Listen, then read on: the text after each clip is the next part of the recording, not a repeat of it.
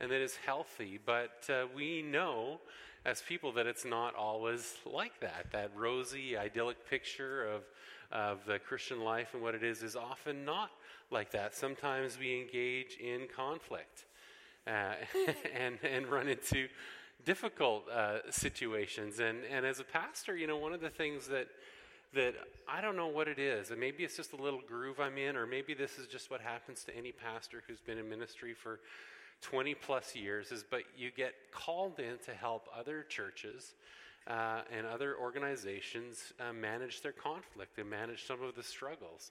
And for me, in the last several months, has been kind of one of those grooves where I've been called in to help churches wrestle with some really, really difficult things that they've been struggling with. Sometimes it's between a pastor and a worship leader, or it's between one leader or another, or whatever the case, conflict arises.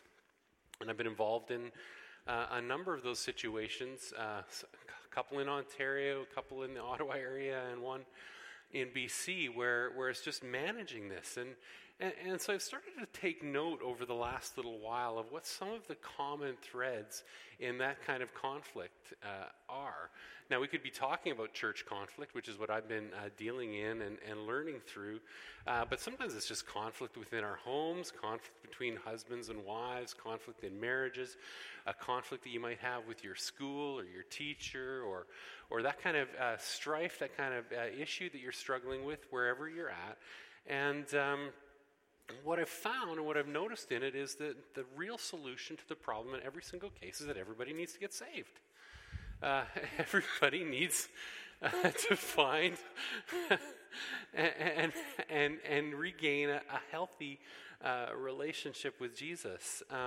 In so many of these cases that I've been engaged in, what I've found is a believer, somebody who might believe in Jesus, might follow Jesus, might know the gospel, might know his story, but who might not have an understanding of how that story actually applies to them. So in the case of a leader, elsewhere in the country and dealing with this situation, I realized that here's a leader that is beyond his capacity to love and to serve and to do the kingdom work that he's called to in his own strength. And I know that place very well. I have been there.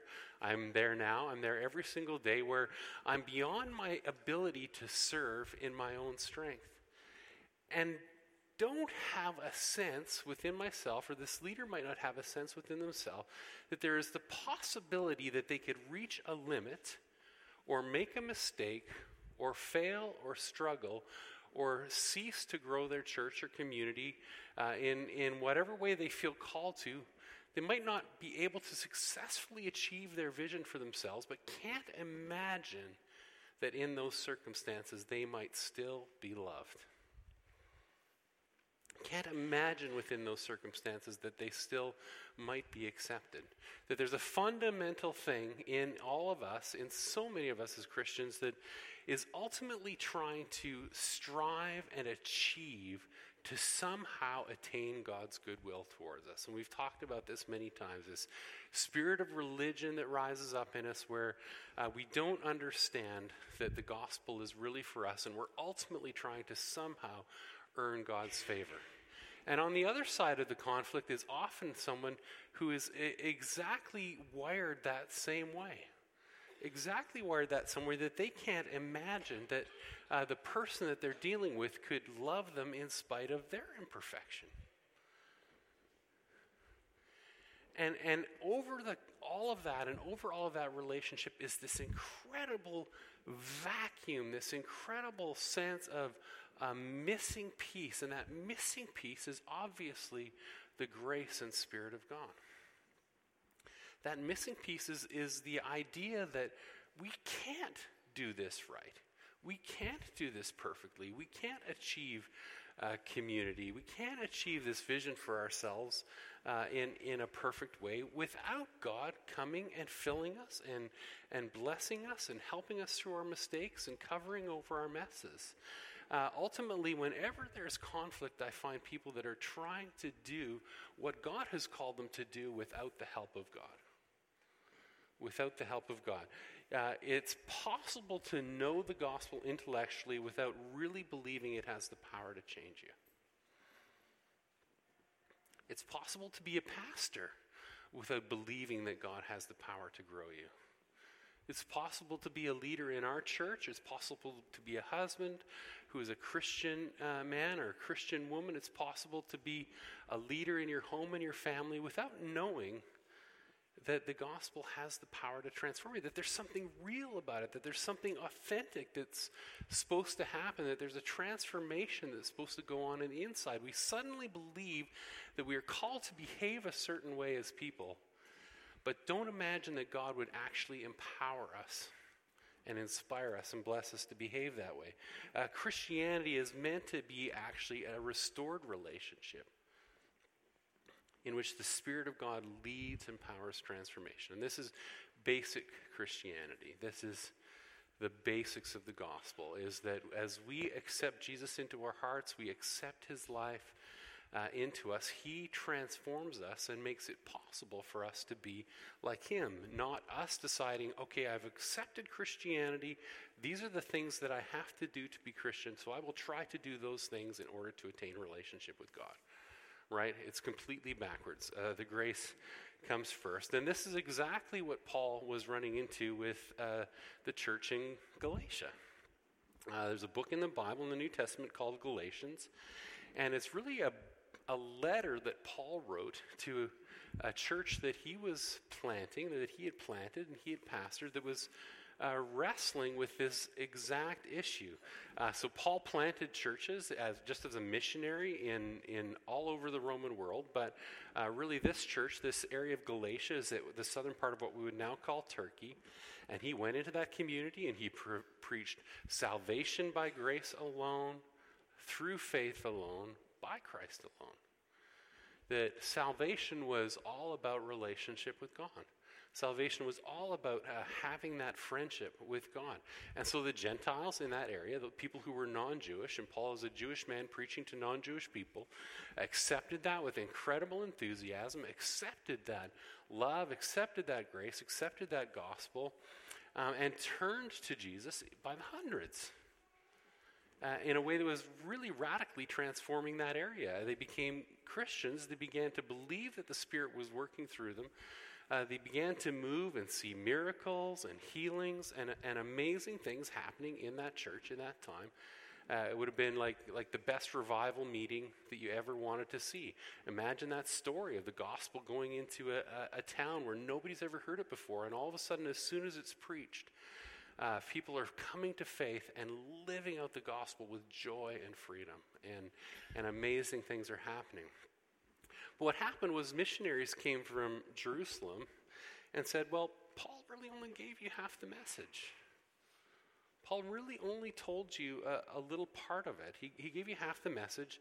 If you really want to be a part of God's family, you need to absolutely believe in Jesus, that he's your Messiah. But, men, you are going to need to follow the Jewish customs. Men, you're going to need to be circumcised. I didn't sign up for that. Women, you're going to have to keep a kosher home. You're going to need to observe the cleanliness laws and the Torah. You're going to need to strictly observe the Sabbath.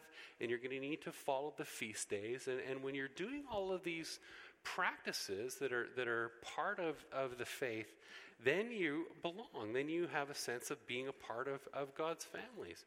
And basically the letter written to the people in Galatians was Paul writing to say, hey, these guys are upsetting the church. They're messing with the work. The book of Galatians is Paul's magnum opus, big book, big story on freedom. The book of Galatians is all about freedom. and just an understanding of what, like, looking all through the early chapters of Galatians, you know, we're free from being evaluated in church and community by having our value determined by the quality of my adherence to Jewish customs. And that's a piece that was important to Paul. Absolutely important to understand that your value in community isn't determined by the color of your skin, by your racial background, by your status in the workplace, or by whether you're male or whether you're female. We have this famous thing in Galatians 3:28, there is neither Jew nor Greek nor slave nor free nor male nor female, for you are all one in Christ Jesus. Your sense of belonging in the community doesn't have anything to do with those things. And he goes on in chapter 5 and says this. He's talking now about how we're actually meant to connect with the Spirit and how we're actually meant to live an empowered life, how we're actually meant to live a life where our head is connected to our hearts, where we bring both our heart and our head to the table. And in Galatians chapter 5:22, he does this. He calls to attention the Spirit of God. And there's a lot to unpack in that whole chapter, but we're just going to take a tiny piece. But the fruit of the Spirit is love, joy, peace. I chose an old version just to use that word forbearance because it's a cool word. But it means patience, kindness, goodness, faithfulness, gentleness, and self-control. Against such things there is no law. Those who belong to Christ Jesus have crucified the flesh with his passions and desires. Since we live by the Spirit, let us keep in step with the Spirit. And Paul is saying that there is a way of living in relationship to God that is contrary to that sense that we believe somehow deep down that our faith is about understanding something, understanding a way to live, knowing what those rules are, figuring them out, and then by our discipline, walking through and trying to fulfill all those rules. That's the fundamental sort of religious framework that we have for how we might live as believers. And Paul is saying something radically different here. He's saying, we live by the Spirit. Let us keep in step with the Spirit. The fruit of the Spirit, love, joy, peace, patience, kindness, goodness, faithfulness, gentleness, self-control, those 9 things are things that come through having a relationship with the Spirit. They're not things to knock off your list. We go to the Spirit to get those things, not to those things to get the Spirit. It's a radically different way to live. And so Paul puts this beautiful list out there. It's probably one of the most famous verses in the Scripture. Love, joy, peace, patience, goodness, kindness, self-control, gentleness, faithfulness. A beautiful picture of what I want life in my living room to be like, and not at all a picture of what I find in the lives and hearts of myself and others when I'm engaged in conflict. Engaged in that conflict, engaged in those struggles, I see in almost every case an absence of those things.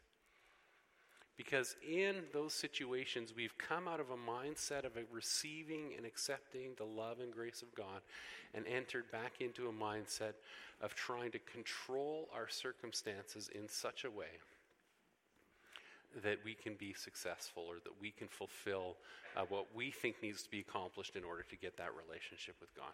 So just a couple of observations on that whole thing of the fruit of the Spirit. On the fruit of the Spirit. The first thought that I have in just looking at is just that the fruit of the Spirit should not be set against the gift of the Spirit. Just that it's just almost like pulling ourselves out for a little side note. It's so common in conservative Christianity to hear this phrase, God is so much more interested in character and the fruit of the Spirit than he is in the gifts of the Spirit. Doesn't that sound really, really familiar? That's not actually in Paul's theology at all. Paul's theology absolutely holds up the gifts of the Spirit and the fruit of the Spirit and shows them to be things that work together. In charismatic Christianity, we often have an emphasis on the gifts of the Spirit that doesn't acknowledge the character of the Spirit. We have this teaching that somehow tied to our personality types is what our gifting must be. If I'm an extreme extrovert, then I must be an evangelist. If I'm an introvert, then I must be someone with a gift of service. If I am someone who is prophetic, I must be really hard-nosed, right? And we just don't see that connection at all in Paul's teaching. That's not in Paul's theology at all. Every person who operates in every gift of the Spirit is to also, through that operation and relationship and connection with the Spirit, to have the full character of God as evidenced in the gifts of the Spirit.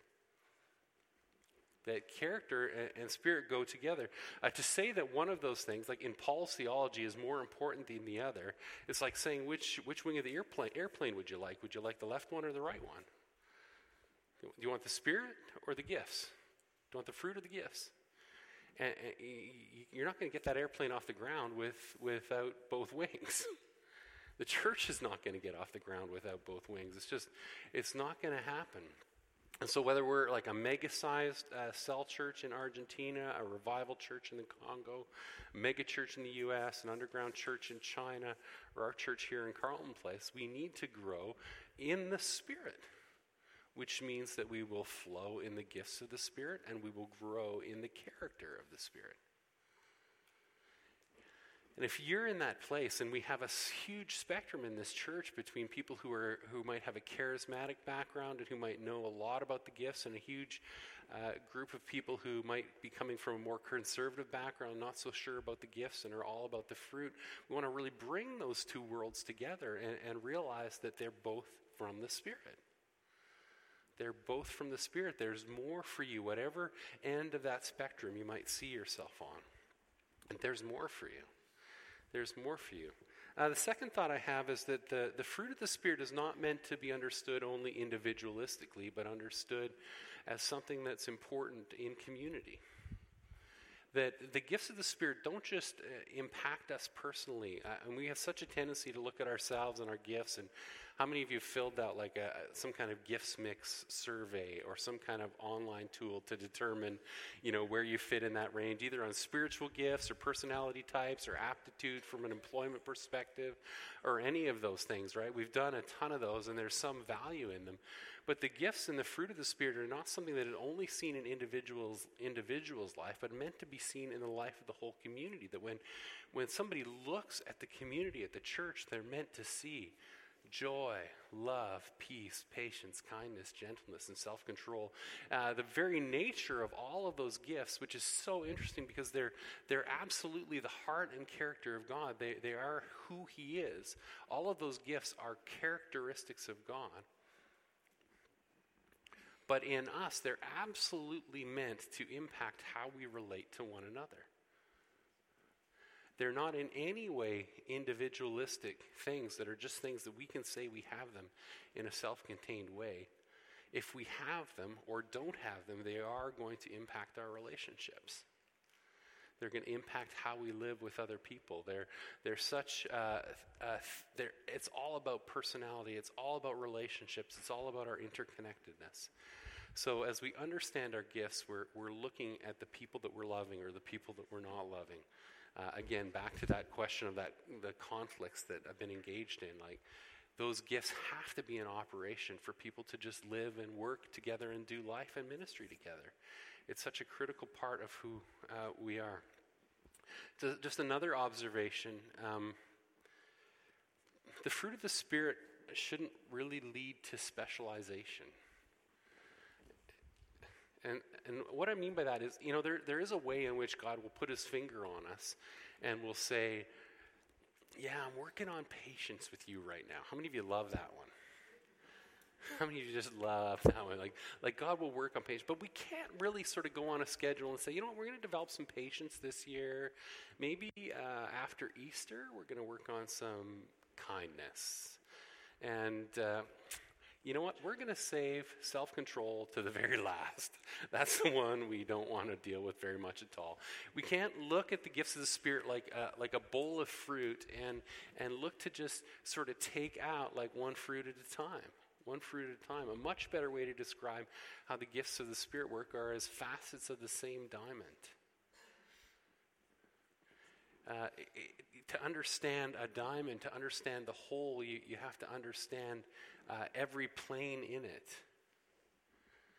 and you can't separate it from one another. It becomes meaningless if you separate them from one another, or it just becomes a smaller diamond if you crack the thing in half. Your gifts are meant to be connected. Can you be faithful in your marriage without having to exercise self-control in how you behave with other women? No, you can't. Those things are irrevocably connected. Can you be gentle without being patient with people? You can't. You can't separate those things. Can you be kind without being loving? They can't be separated. They're a whole thing. And the reason that they're a whole thing is because they are not intangible, disconnected fruits that are somehow things that we can separate out, or somehow things that we can imagine are a disconnected entity that comes in some mysterious quantity, and we can take some of that gift and we can put some of that gift in our pocket and walk around with it for a while. The fruit of the Spirit cease to be the fruit of the Spirit when they become disconnected from the tree. The fruit of the Spirit are the character of God. They are who He is. They are who the Spirit is. The Spirit of God is love. We know that God is love. The Spirit of God is joy. And joy is a tough one for us. Joy is a tough one for us as people, right? Do you imagine God as being joyful? God is the most joyful being anywhere. Like, He is joyful. Can you imagine that He is joyful in Himself and happy in Himself and fulfilled and delighted in Himself as being God? Is that how you imagine God? I don't imagine God that way very well. I very much imagine God with His brow crinkled. I very much imagine God. Actually, I think God has a pipe. That's just the weird thing about the God I imagine in my mind. But God is sitting there with a pipe and He's reading a book.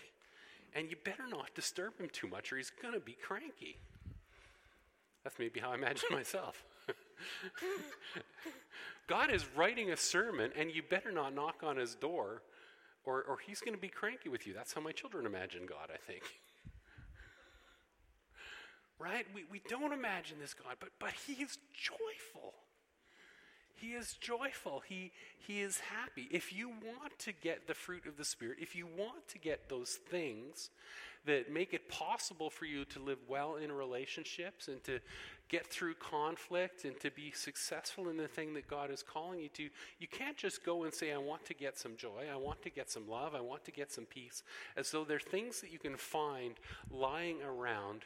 The only way to get those things is to go to the stem of the tree. The only way to get those things is to find God Himself, to find the Spirit Himself. They're irrevocably connected to Him. It's all about relationship.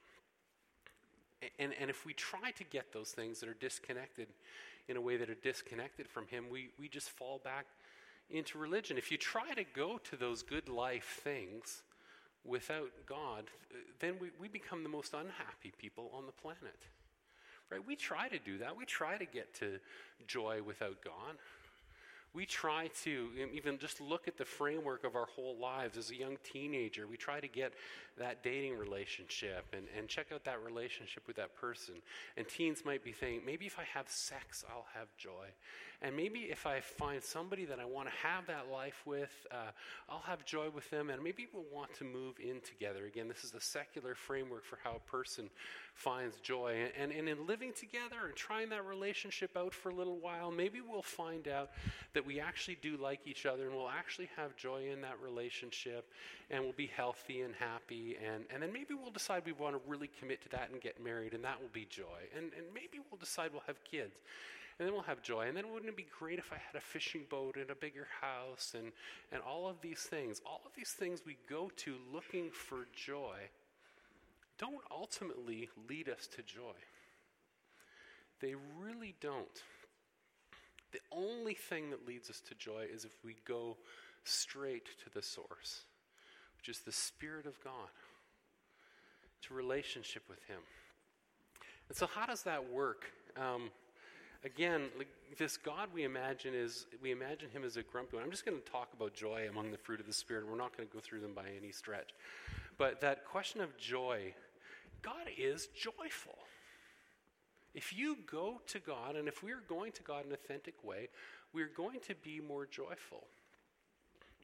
Do you know there are 27 Hebrew words for joy in the Scriptures? There are 27 Hebrew words for joy.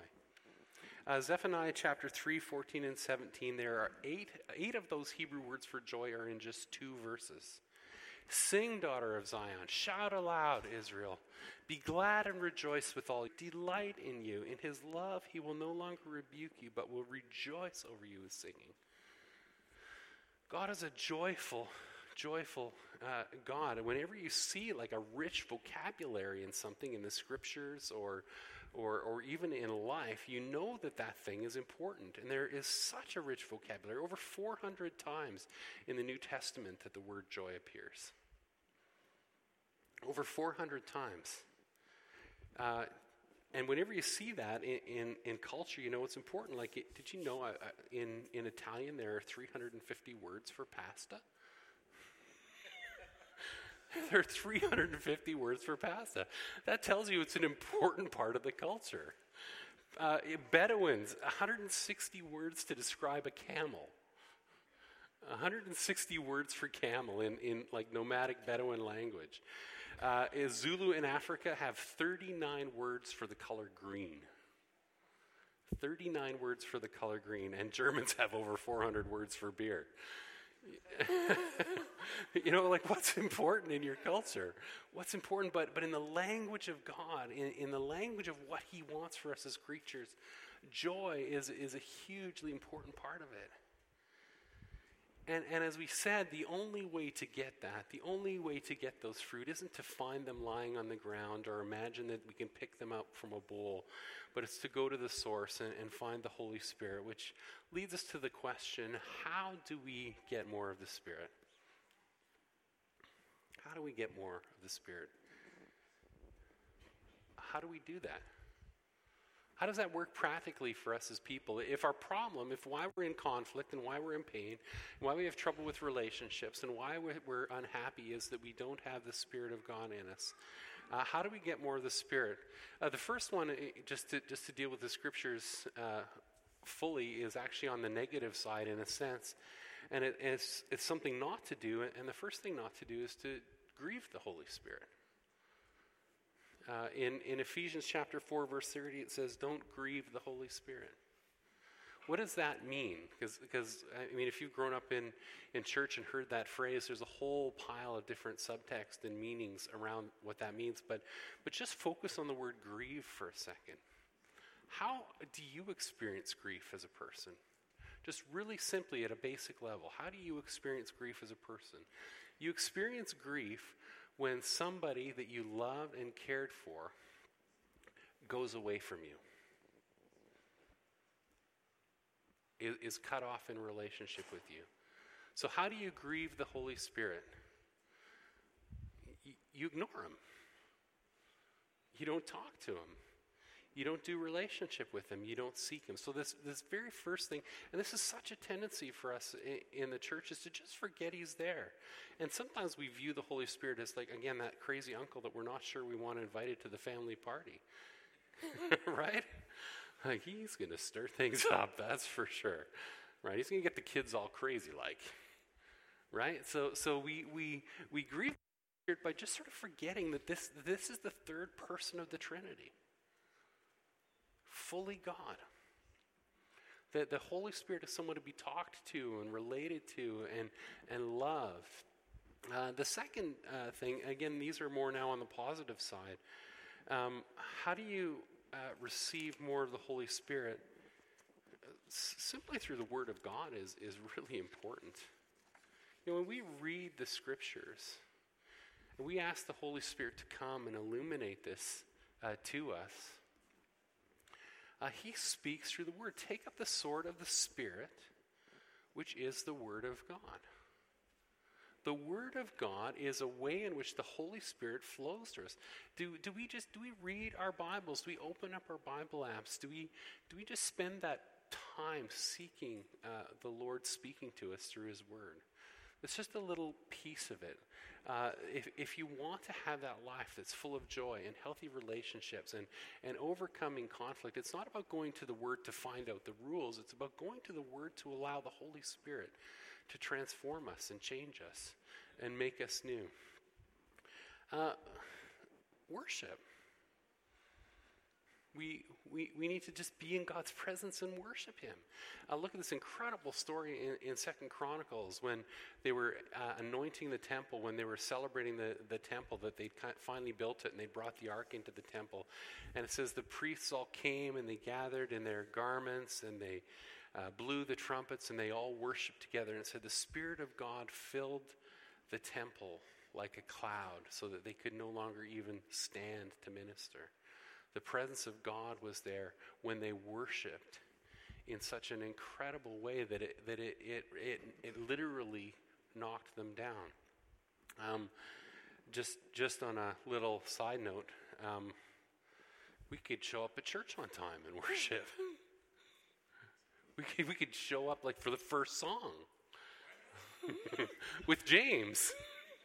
You know, the worship team, like Ashley, you know, she comes and she leads worship on the worship team, and she comes here for that first song. And I know that she just comes and thinks, yeah, you know what, we're just going to throw away those first couple songs. Nobody's there anyway. We're just going to do them as a way for people to, like, have something to listen to as they walk in. Is that why James did those first songs? What if we all showed up here early some Sunday and just we're all sitting in our seats at 10:35 and, and we're just ready to encounter God and worship Him? Like, honestly, the worship isn't just music to come into so that you can come and I'll be ready for my awesome sermons. It's not, because my sermons aren't that awesome, but the presence of God is awesome. And if we come with expectation that we're going to encounter the Spirit of God when we worship, how would that transform our character? How would that connect us with the fruit of the Spirit? It would be a radical change for us.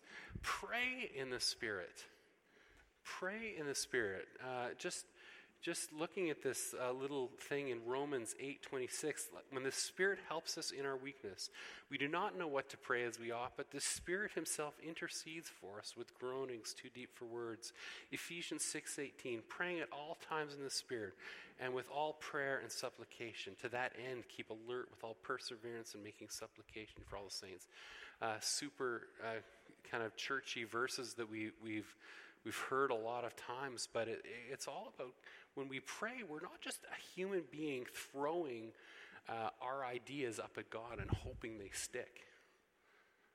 There's something about our connectedness with God through the Spirit that makes that alive and makes that work. And as we pray and as we do relationship with Him, we receive so much more than we could ever imagine. As He transforms us just by being in relationship with Him. And just the last thought here is to just minister in the Spirit. Just care for people. When you engage, remember we talked about the gifts of the Spirit earlier. When you engage the gifts of the Spirit, you are doing so in relationship with the Spirit. And whenever you're in relationship with Spirit, you grow in the fruit of the Spirit. That serving and loving and praying for people and caring for people and praying for healing and serving the poor, all of those things that we do by the power of the Spirit are meant to not only be transformative in the world, but they're meant to be transformative for us. They're meant to change us as well. Let's stand.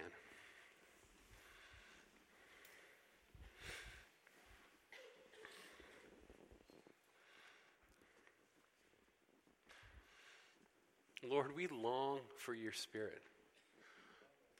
Holy Spirit, would you speak to us? Holy Spirit, would you call us to relationship with you? Would you lead us to a life that is full of love, joy, hope? peace, patience, goodness, kindness, gentleness, self-control. Lord, we seek you. We long for you. We long for relationship with you, for friendship with you. We long to know you.